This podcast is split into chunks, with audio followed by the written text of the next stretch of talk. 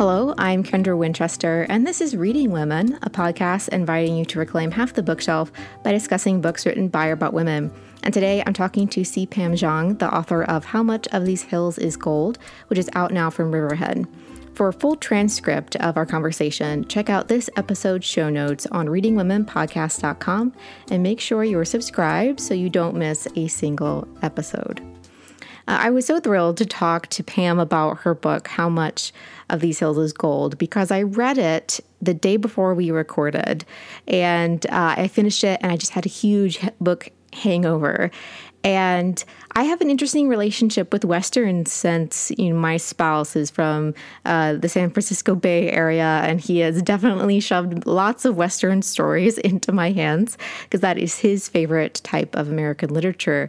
So when I picked up this book, I didn't know what to expect because the story starts out during the gold rush in California, and there's this family, and we start out with two siblings, Lucy and Sam.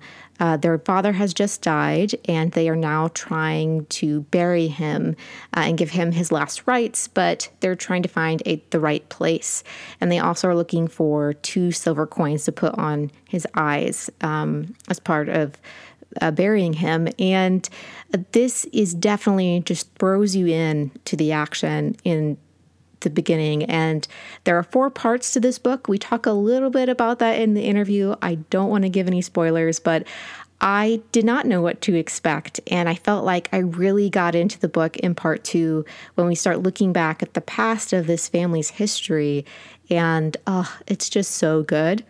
Uh, and I cannot believe that this is Pam's debut novel. So, Pam's bio says she was born in Beijing, but is mostly an artifact of the United States. C. Pam Zhang has lived in 13 cities across four countries and is still looking for home. She's been awarded support from Tin House, Breadloaf, Aspen Words, and elsewhere, and currently lives in San Francisco. So I could not be more thrilled to bring you my conversation uh, with C. Pam Zhang.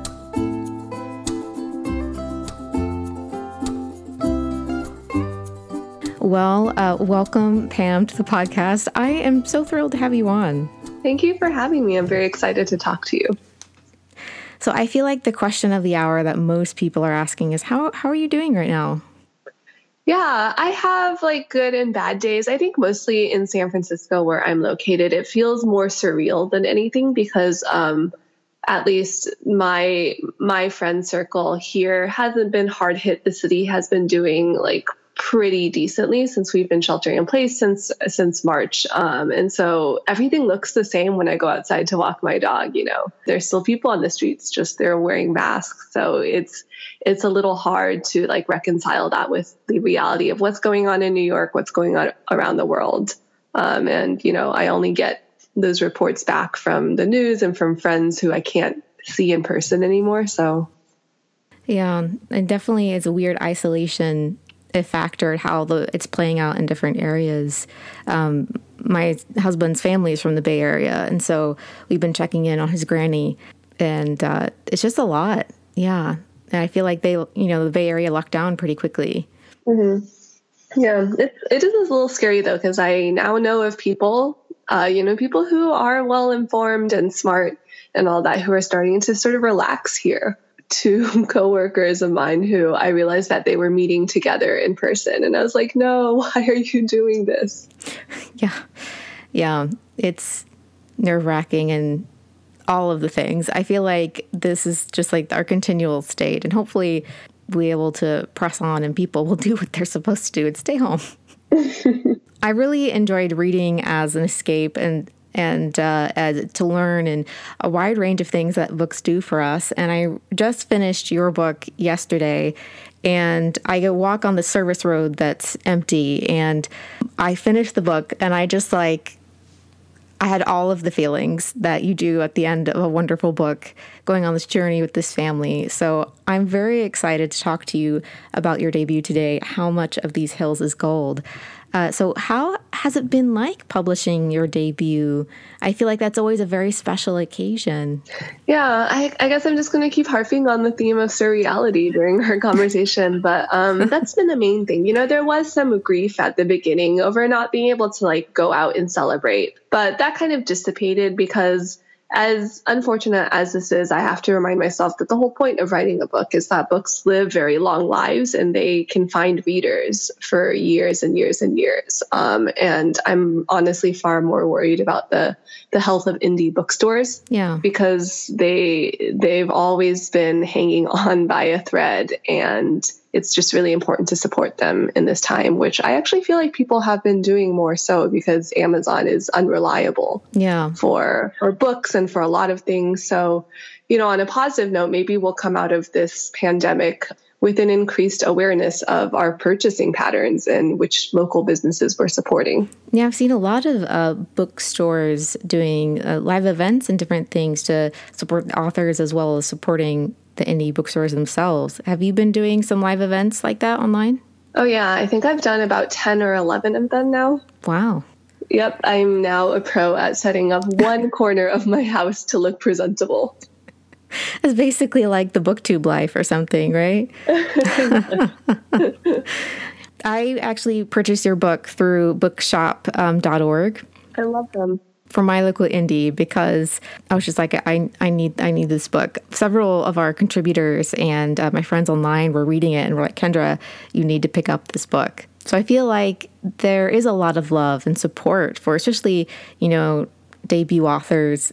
Your book came out like right in the peak of you know chaos as people were trying to figure out the alternatives. So there's been so much love for it, which I think it's pretty great. Yeah, that's that's amazing to hear. And I will say, I hope this doesn't sound too narcissistic, but you do buy the book, the cover is so beautiful in person. And that's like one of the little twinges I feel is um, there was such an amazing team of illustrators and graphic designers and directors that worked on the cover. And it has like this like very cool foil effect that changes in the light. And I'm like, no, people aren't going to be able to wander into a bookstore and see that beautiful artwork um, in the same way. Oh, yeah. And Riverhead does such a great job with their covers. And I love how there's like sparkles of gold and the tigers on the cover. Yes. And these are actually my favorite colors, orange we made it just for you. Uh, they did. I am sure that's what was going through people's minds. Um, but it is very, very beautiful in person. So I highly recommend that people order copies for themselves and check that out. But like we mentioned, this is your debut. So how long were you working on your debut and how did it come to find a home at Riverhead? Oh man. So I suppose I began working on it in the early half of 2015, which feels like several eras ago, right? Because yeah. there was one before pandemic, which is now hard to remember a time before. Um, and two, it was also before the 2016 presidential elections in America. So it was just a very different state of mind in which I was writing this book. Yeah. And did you like work through several drafts as you were writing the book? Yes, so so many drafts. Um, what I did, which I think is now my thing, is I wrote the first draft sort of very quickly without going back to self edit. Really, I just was pressing forward for as many days as I could. And then when I had that first draft, I put it away for several months. I actually wanted to more or less forget about it so that when I came back to it as an editor instead of as, as a writer, I could attempt to see it through fresh and critical eyes. And I actually ended up throwing away most of the first draft because a lot of it, I truly did not remember what I had put down. It felt like a fever dream of writing at first. Um, and a lot of it didn't make sense. And so I've written many, many drafts, over a dozen. And each time I kind of have to start writing from the beginning. So your book includes four characters uh, that are of this family, and each of them is so vivid and distinct. Uh, did one character's voice or perspective come to you to the forefront uh, more so than others? And where did you start writing their story? It's the book is largely told through Lucy, the older sibling's perspective, um, and she's always been closest to me. But the interesting thing is, Lucy and Sam uh, came to me as a pair. There was never a Lucy without a Sam or a Sam without a Lucy. Um, and they just arrived in that first scene almost fully formed. Oh, wow. That's, I think that's absolutely fascinating. But having read the book, it, it does make sense because their, their fates are just so closely tied to each other. Yeah, yeah. I've always been deeply fascinated by sibling relationship certainly but i think um, any sort of friendship or or relationship between two people who are constantly being sort of like compared and contrasted to one another. Um, there's just a lot of friction and energy and and just deep fascination for me in those kinds of relationships.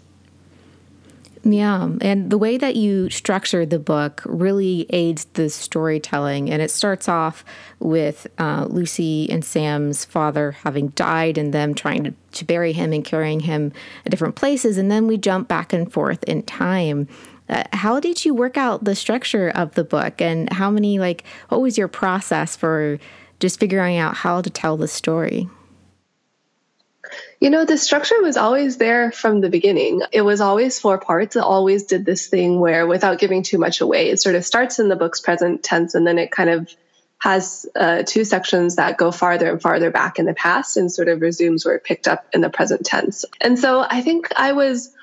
I was thinking a lot about how to play with the genre of the Western, which is like very action, adventure, pulpy, right? But subverted. And so you know, some of the strengths of the Western is that I, I honestly love plot. I love adventure, and the story does begin with a bang like that. There's a mission, um, there's violence, there's movement. Um, but in order for it to not fall completely into those genre tropes, I realized what I needed to do that the classic Western perhaps doesn't is then slow down and investigate the roots of why these characters and why this family act in the way that they do. And so it was important to investigate the parents' stories, which um, required a kind of a structural way to, to investigate because the two children themselves don't know everything about their parents. Yeah, I definitely felt that reading it. And my my spouse is obsessed with that time period of literature and so he has really? yes it's bless his heart he we we actually met arguing about American literature and, and whatnot. So I've had to read a lot of Western literature. No um, way. Yes. So I was like, oh, immediately like, oh, I know this time period. You know, San Francisco and the gold rush and different things. Did you read a lot of westerns? Is that something that drew you to that time period?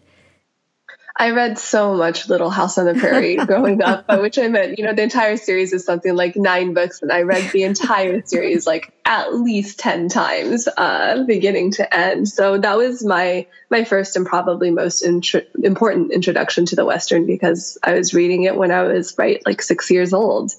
Um, and I do love Larry McMurtry's Lonesome Dove as well. And John Steinbeck had a big role to play in my literary education there I feel like there's so many Western kind of writers that I, I don't feel that I haven't seen too many people, especially like women, like head on like tackle. And I really appreciated that part of your novel. And I really I like the word subvert. It's very much what you do throughout the course of the novel. Yeah, it's in in some ways I wanted to go in there like like I'm a raider and just take the best parts of the Western, the ones that most appealed to me, and dispense with the parts that I don't enjoy as much and and use that for my own purposes. Yeah, did you do some research as far as the time period as well while you were writing? Yes and no. I think research has a really curious relationship with fiction writing um, for me. So, because I went through the public school education in California for some years of my childhood, I had kind of a foundational understanding of the history of this t- of this area of the world, and a little bit about the gold rush, a little bit about the Chinese immigrants that were here. But when I began writing this book, I was actually living very far away from California. I was living in Bangkok, Thailand, and that distance was really power a really powerful tool for me as a writer because what it allowed me to do was to hold the facts of the history at arm's length a little bit because what I was really interested in doing in this book was reimagining mythology more than factual history, right? And it's harder to do when you feel too close to the subject matter. So I wanted to evoke the feelings I got from the West. I wanted to evoke the texture and sort of the broad strokes of the place but I wanted to treat it as an impressionist painting more than a photograph. Um, and so then in subsequent drafts and revisions of the book, I did go back and do, you know, actual historical research and make sure that certain things lined up. uh, make sure that I was doing due diligence. But I think it's also important in writing fiction to have spaces where you put the research away for a bit. Yeah, sort of like you absorb it like osmosis, and then it, you kind of pull out what you need as as needed. Yes, I love that. And we'll be back with more from this episode of Reading Women after a word from our sponsor.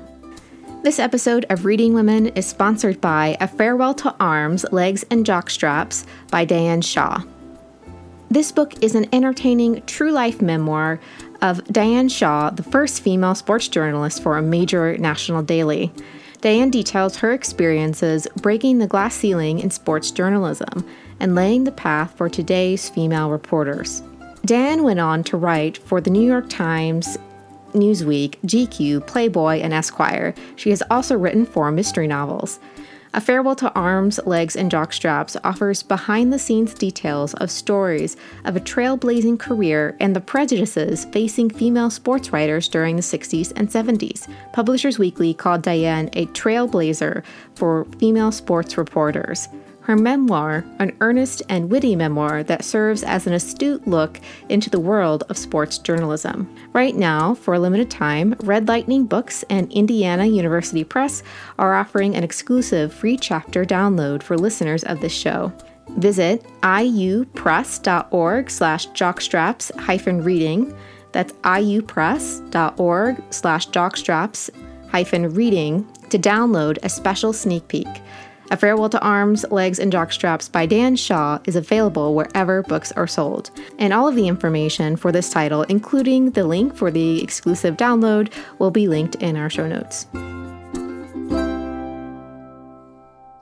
I really love what you said about Western because as as, a, as I was reading, I could feel that folklore like feel the romanticization of the West. But as you read it, immediately like you kind of pick that apart and you kind of give it a nice dash of, of reality in a sense um, with some of the things that happen. And I don't want to give any spoilers away. But also, I feel like one of the great things about this book is that most of the Westerns that I have read uh, are told from the perspective of white people. And your book focuses on a Chinese American family that I, I, feel like so many people don't understand the importance of Chinese immigrants and the, their critical role in the story of the West. Uh, why do you think that so many people often overlook that important part of history? Right. And I'm so glad you brought up the the traditional white male perspective in westerns because the funny thing is, um, you know, there's what we learn in the history books, which is political, right? People have chosen the facts that show up in history books, and it is uh, they are picked through. It's it's not an objective um, sort of survey of everything that happened, and between what's in the history books and what is sort of propagated as the mythology of the West through fiction, through narrative, we get this slice of the West that is overly narrow because, in truth, there were people of color, there were immigrants, there were native people. But because, right, the famous cowboys that we know through movies and shows are like white, shoot 'em up, uh, like very hyper masculine men, that's who we think populated the West when that wasn't the truth. And so, uh, for me, it was it was really important to me to try to reclaim a piece of a piece of that history for people like myself and like my family. And I just hope that people reading this kind of wake up a little bit to the realization that, you know, I love Lonesome Dove, but Lonesome Dove is not any more realistic a portrait of the West really than than my book is. Um, I actually remember I'm trying not to spoil that book too much, but there's like this key scene in Lonesome Dove um, where there's like a nest of snakes that comes out of the river. And I really loved that scene and started Googling a little bit about snakes and found all these sources that were like, okay, that's impossible. That never could have happened. and, you know, it's such a small thing, but it truly did open my eyes up to the fact that, hey, don't take everything you've learned about the West at face value. There are other stories here, stories that have been repressed.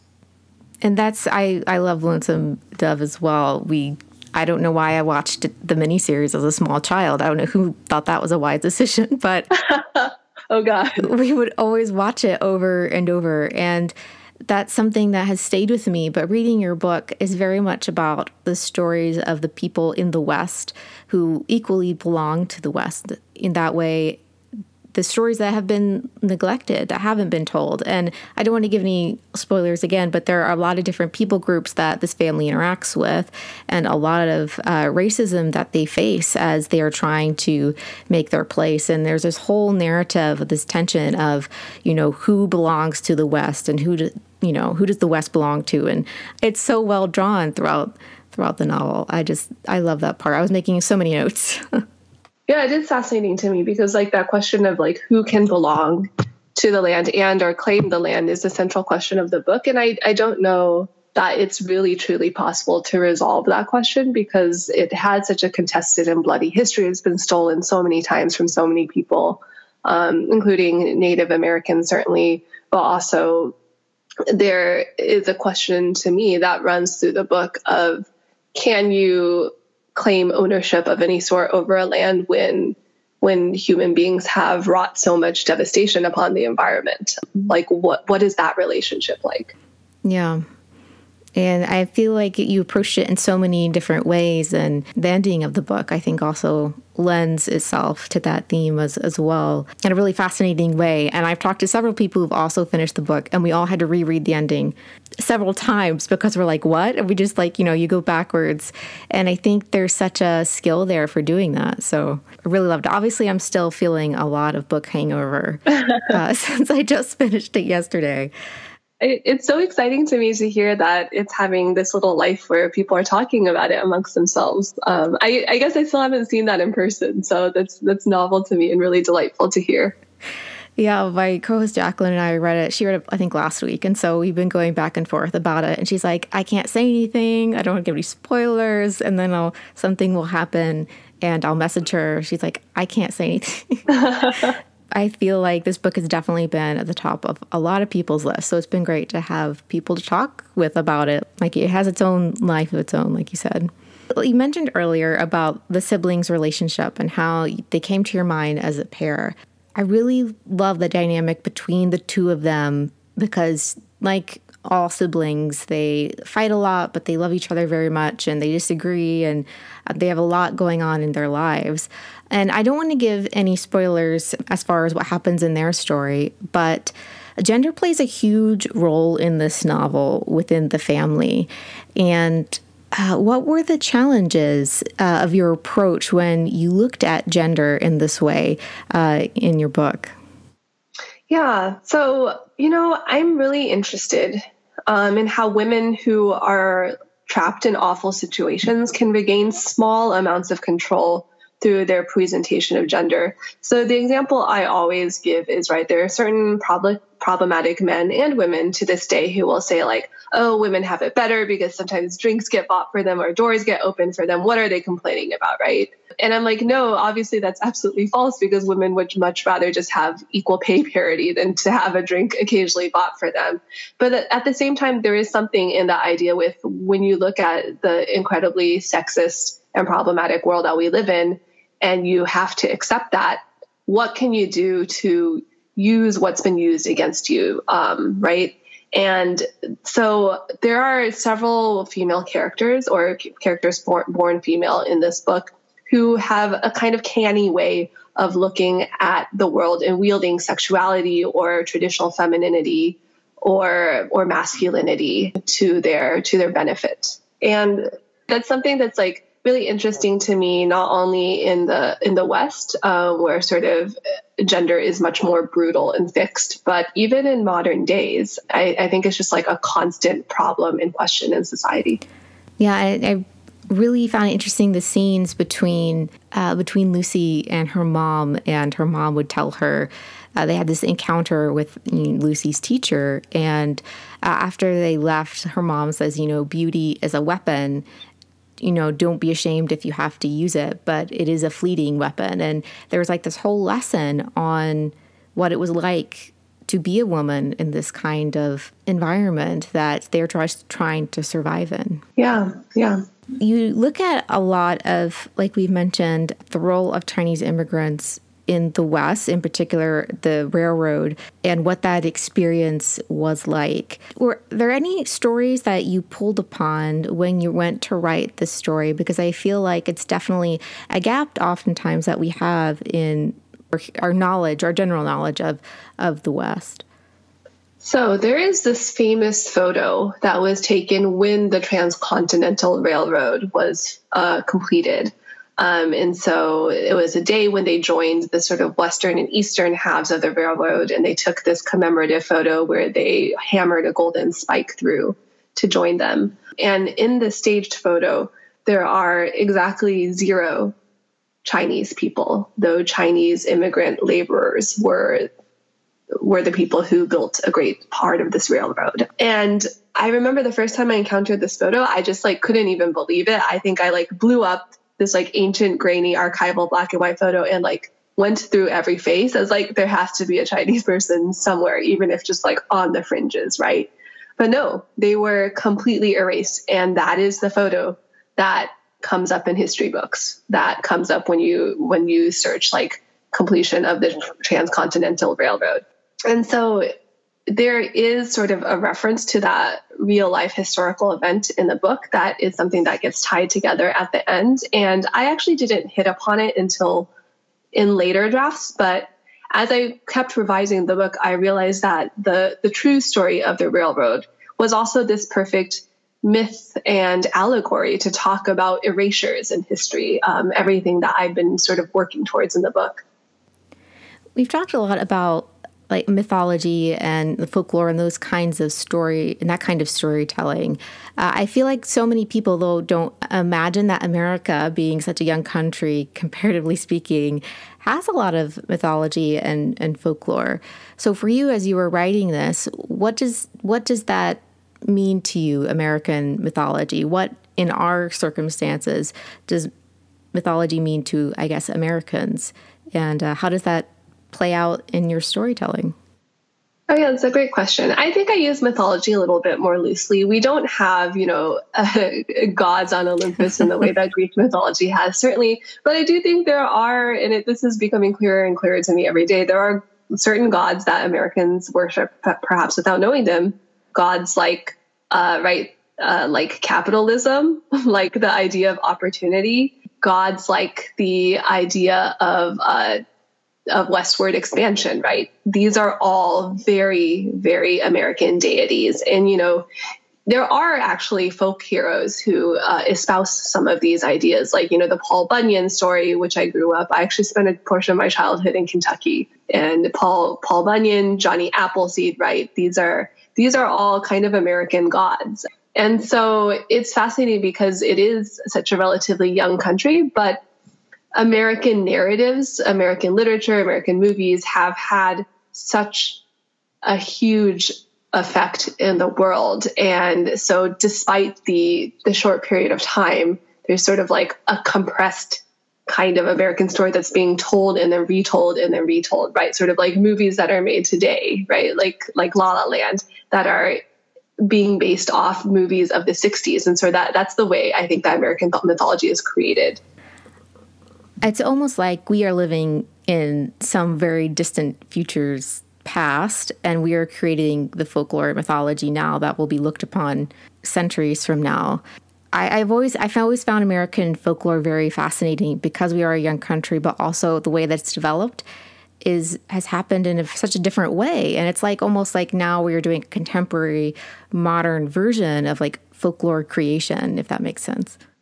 Yes, I love that. You actually just kind of blew my mind a little bit with the idea of us writing writing the stories that people in the future will see as mythology. No, absolutely. And I think it's like, you know, the kind of news cycle that we live in these days, it just drives that point home. Like literally, you right, we have a president who's trying to rewrite the facts as we're living them.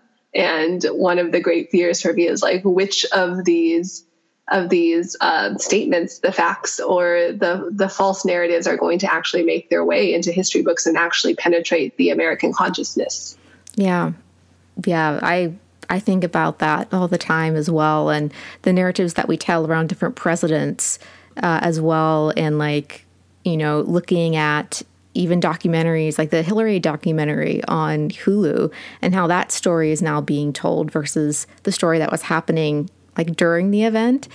Mm. Oh man, did you also know a side note? There's a, a reimagining of Hillary's life coming out, I think this month or next month called Rodham. Curtis Sittenfeld, is that right? Yes, I'm so fascinated by that. I am as well. I'm like, I'm I'm going to read this. like I'm going to read it, but you know that to me is like that's that's interesting because that is she is like a, a little bit of a deity and probably will be even greater of a deity in like two generations from now, right? Like there's there's not that much of a difference to me between this like re- retelling, reimagining of Hillary Clinton's life and right like the retelling and reimagining of Circe's life in that Madeline Miller book. Yeah, those two d- things I definitely think we struggle sometimes to see our own cultural norms oftentimes. And so I, I think that's just so fascinating how it's almost like we're living through these folklore type events. And like I think of Michelle Obama and her book Becoming, you know, it's become a sensation, you know, and she's like this huge figure. Yeah, I think absolutely fascinating. I could geek out for a while, I'm sure, but I'll spare you. yeah now okay we'll have to talk again in like 40 years and see if our predictions came true oh that would be amazing well i'm sure we could geek out about american folklore and the west and all sorts of things for a while but uh, before i let you go uh, I wanted to ask you uh, what are some books that you would recommend to our listeners? And these can be other debuts that you have read that might have gotten lost during uh, this pandemic, or maybe just books that inspired you, or really anything you'd like to share. Oh, I love getting this question. So, um, two books I would highly recommend that came out during this pandemic are Days of Distraction by Alexandra Chang and Lakewood by Megan Giddings. And they're two incredibly different books. One is sort of like horror esque, um, one is a kind of like modern tech world coming of age story. But I think they're they're related in how beautifully written they are and how sort of like insightful they are about the way that their their female protagonists see the ills of society and their place within it. Um, really, really great books to be reading during this time period. Um, and I'm just now turning around and looking at my shelf to see what else I would recommend. Um, I've been rereading Lucy by Jamaica Kincaid. And one of its strengths in this time is that it's an extremely slim novel. Um, and it's just like really, really beautiful and about this young woman who moves to New York for the first time. Um, it's it's a really wonderful novel, and I think Jamaica Kincaid is one of the great prose stylists of our time. I've heard so much about her, but I've never picked her up. Is that where you would recommend starting with her? Yes, I think more, she has more famous books, but Lucy is the one that's always stuck with me, and you can truly read it in like an, in an evening. Is that what inspired Lucy's name? No, it not directly, but maybe subconsciously. I, I love how books do that. They just like sit in your mind. All right. Well, thank you so much, Pam, for coming on the podcast. It's been so lovely to talk with you about your book. Yeah, you asked such amazing questions. I'm just going to go think more about this mythology thing and that kind of mind blowing thing you said about the f- writing, writing stories for the future. uh, anytime. I'd like to thank C. Pam Zhang for talking to me about her debut, How Much of These Hills is Gold, which is out now from Riverhead. You can find her on her website, Pam Zhang, and on Twitter and Instagram at Pam Zhang. And of course, all of her information will be linked in our show notes. I'd like to say a special thank you to our patrons whose support makes this podcast possible. You can find Reading Women at readingwomenpodcast.com and on Instagram and Twitter at The Reading Women. You can find me at KD Winchester. And thanks so much for listening.